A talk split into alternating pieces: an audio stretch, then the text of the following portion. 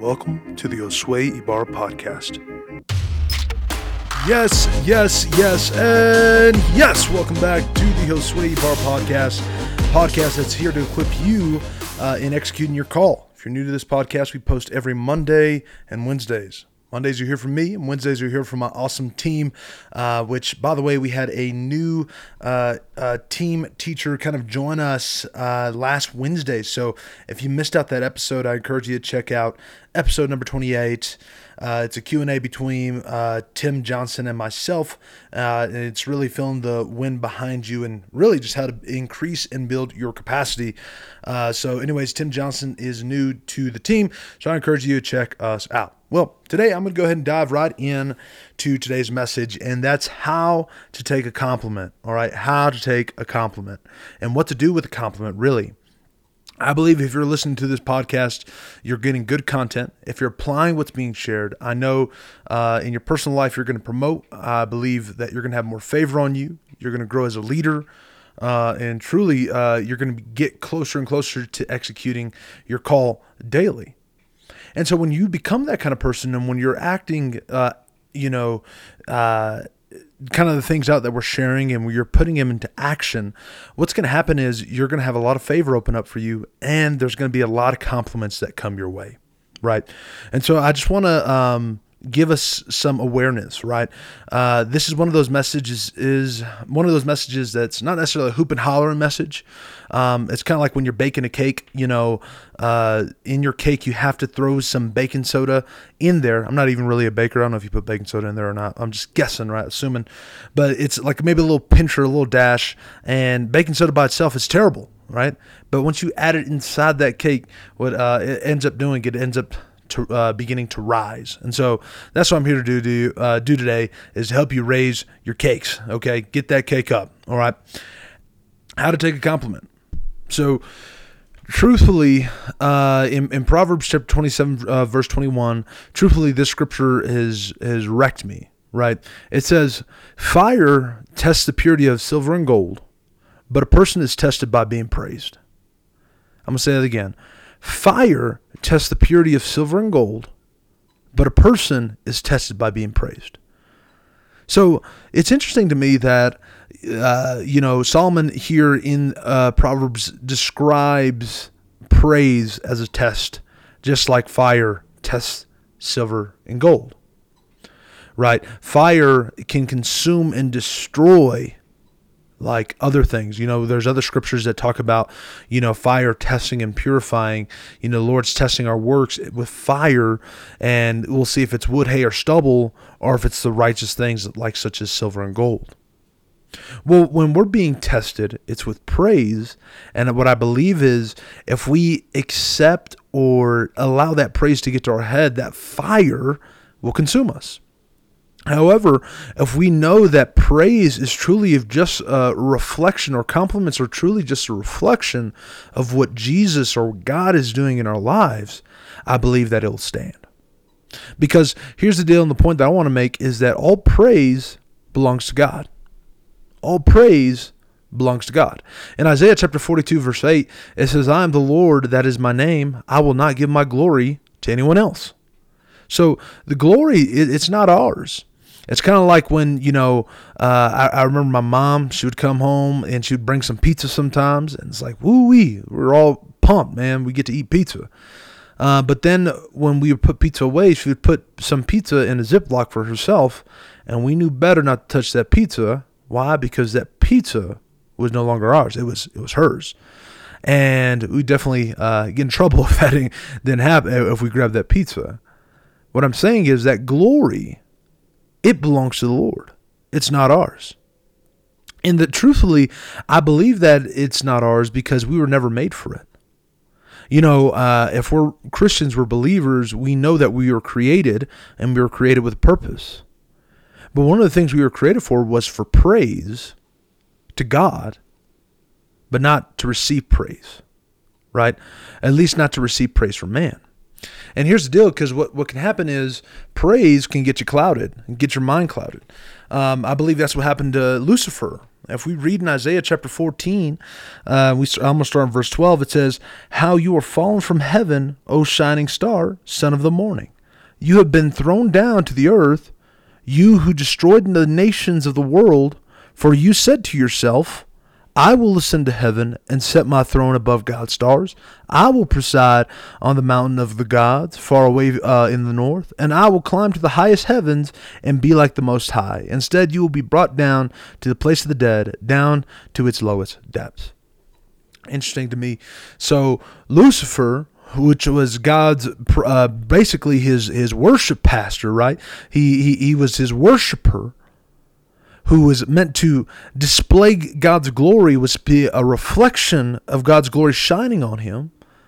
Instead of him giving that back to the Lord, what was rightfully his, he took it on upon himself, and what he ended up falling into was pride. And we all know what the Bible says. It says that God will resist the pride, but he will exalt the humble. So what happened?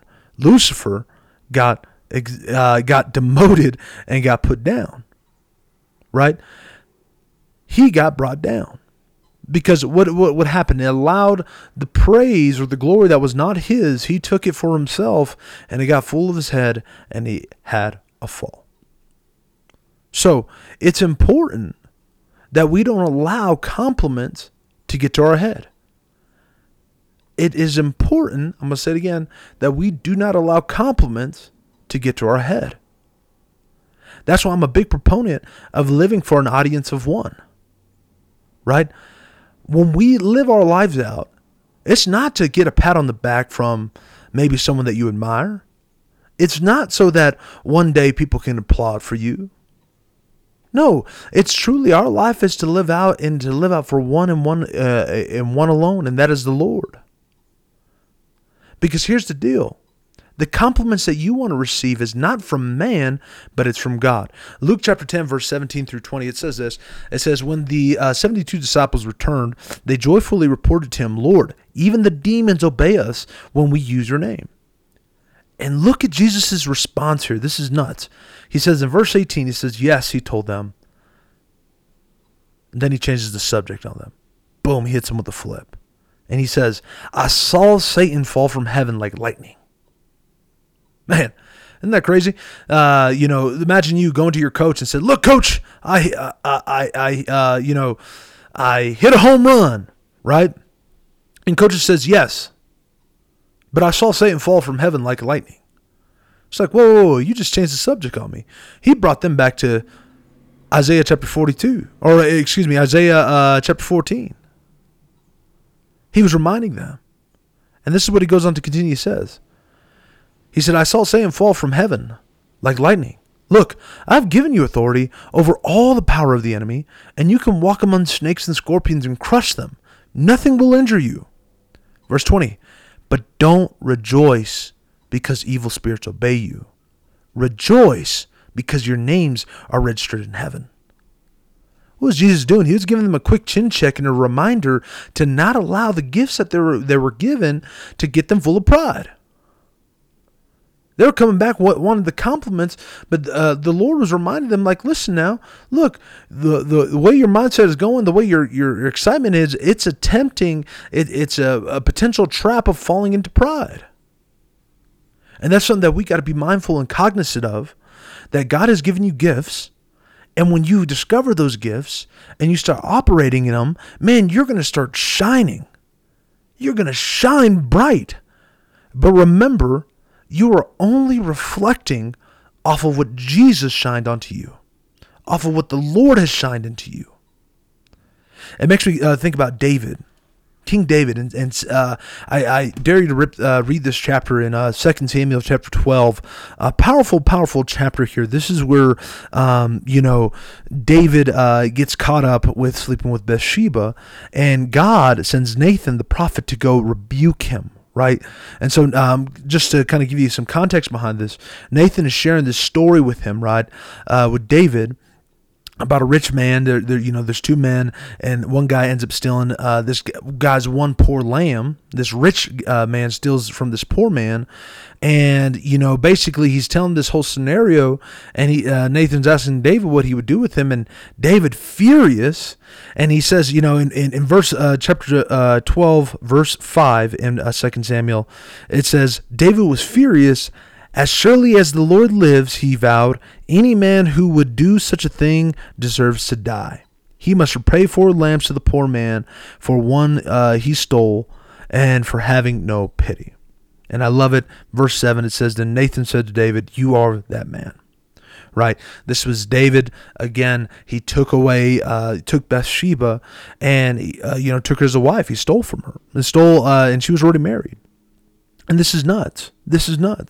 Because then Nathan begins to present to David what God was saying here, and what God pretty much his thoughts behind this.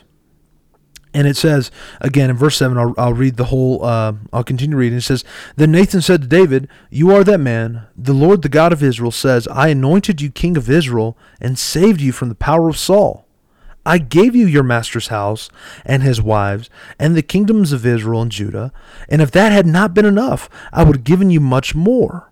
Why then have you despised the word of the Lord and done this horrible deed? For you have murdered Uriah the Hittite with the sword of the Ammonites and stolen his wife. From this time on, your family..." he'll continue on, but let me pause here. What's interesting is, what is happening right now is being presented that God is reminding David, right, that listen, I was protecting you from Saul. I brought you when you were a nobody, when you were just a young man out there, taking care of sheep, and I brought you to a palace place. I took care of you, and I protected you from Saul. I gave you Saul's kingdom. I gave you his wives. I gave you everything. And if that wasn't enough, you could have asked for more, and I would have given it to you. This trips me out, because this is what the Lord's reminding us, is that, listen, any glory or any place of success that you get in life, it's not because of you, but it's because of the Lord. And this is something that I remind myself too.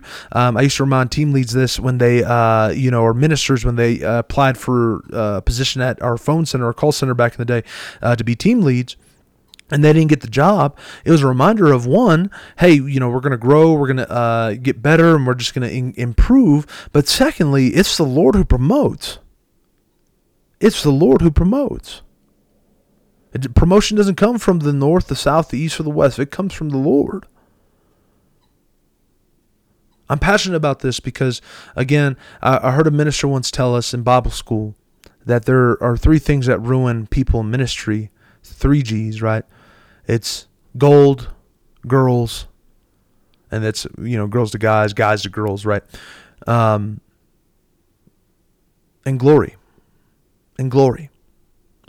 I don't want us to trip up because we fall into pride because we're taking something that's not ours. David here got in this place of just out of his head, right? But then he wakes up to realize. And this is what he says. Then David confessed to Nathan, in verse 13,